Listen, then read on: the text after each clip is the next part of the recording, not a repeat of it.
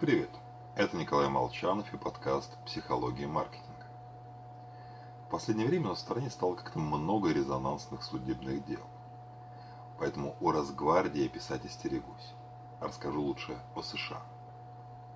В начале 2000-х годов там ежегодно проводилось около 75 тысяч полицейских опознаний. И, согласно исследованию Уэллс и Олсон, в 20-25% случаев свидетели указывали на заведомо невиновных людей.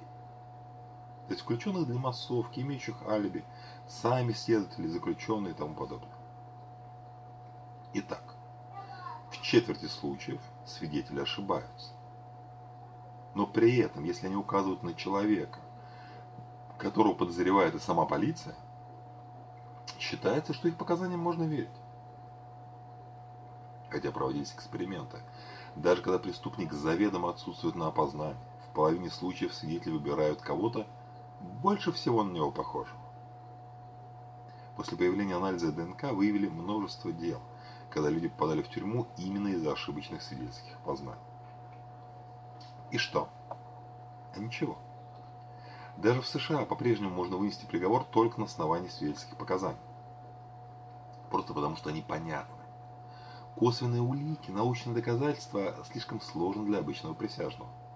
А вот фраза «Да, я видел, преступник он» понятно и конкретно. Свидетели обманывают ненарочно. Сама конструкция нашей памяти не дает возможности точно помнить, что же произошло. Даже в случае значимых экстремальных событий. Что уж говорить о повседневных делах. Поэтому всегда записывайте результаты переговоров с клиентами. Сразу же. Желательно прямо на встрече и тут же согласовывайте со всеми участниками.